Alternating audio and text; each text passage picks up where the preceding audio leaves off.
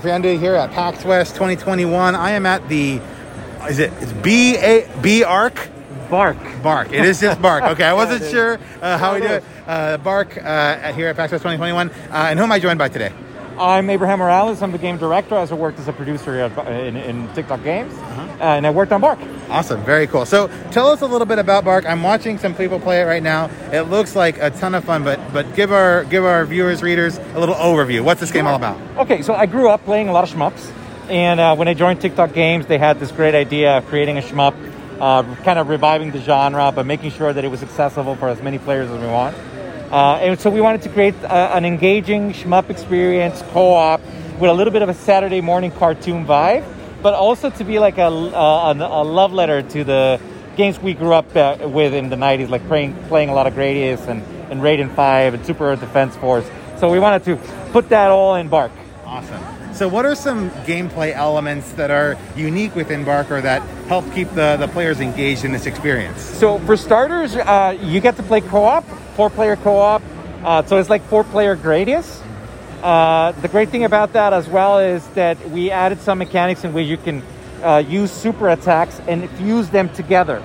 So, since it's cooperative, you can unleash just like very crazy attacks uh, uh, at bosses, and it's just about having fun. Like, we're not trying to kill you in each level. We're, we're it's not bullet hell. It's like okay, it's, it's like bullet heck. yeah. Uh, or you could say it's a little bit of bullet heaven. Like it gets challenging. Yeah. But the great thing about uh, the game is that it allows you like to uh, carry friends or family that are not really good at the shmup genre. Uh, so th- all of the experience and the game mechanics are based around it. We want you to beat the level. Oh, yeah, awesome. I, I noticed there's a lot of there seem to be a lot of boss battles too. The boss battles seem to come pretty fast and furious. Is that uh, is that pretty standard, or is that just for the sake of this demo? No, no, no. This is actually a full game. Just a lot of people are just really digging that first level. Yeah. but uh, the format is basically the same. So you got you you get to travel uh, from all to all the planets of the solar system, and each level has two mini bosses and one end level boss. okay. Okay. Awesome. Um, so, how long did it take you to put this game together? How, what was the development like? So d- the game was already going through prototypes before I joined Tic Toc Games. Uh, but we went full production uh, uh, in March 2020.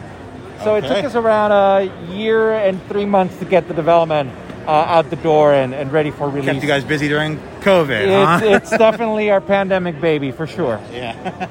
well, um, anything else that you would uh, want to call out? Uh, are you going to be at additional shows coming up to promote Bark? And when can we expect it to be out? Is it out already? Yeah, it's out already. Came out July 29th. So Oh, okay. if you want to buy it right now, you can go to barkthegame.com. Okay. Awesome. Uh, you can look for it on Steam. Uh, right now, it's 10% off uh, just during PAX week Okay. uh, for Nintendo Switch, uh, but only for those two platforms. So you got you can get it on Switch and on Steam. okay. Very cool. Well, Abraham, have a great rest of your show. Thanks so much for chatting with us about Bark today. Oh, thank you so much.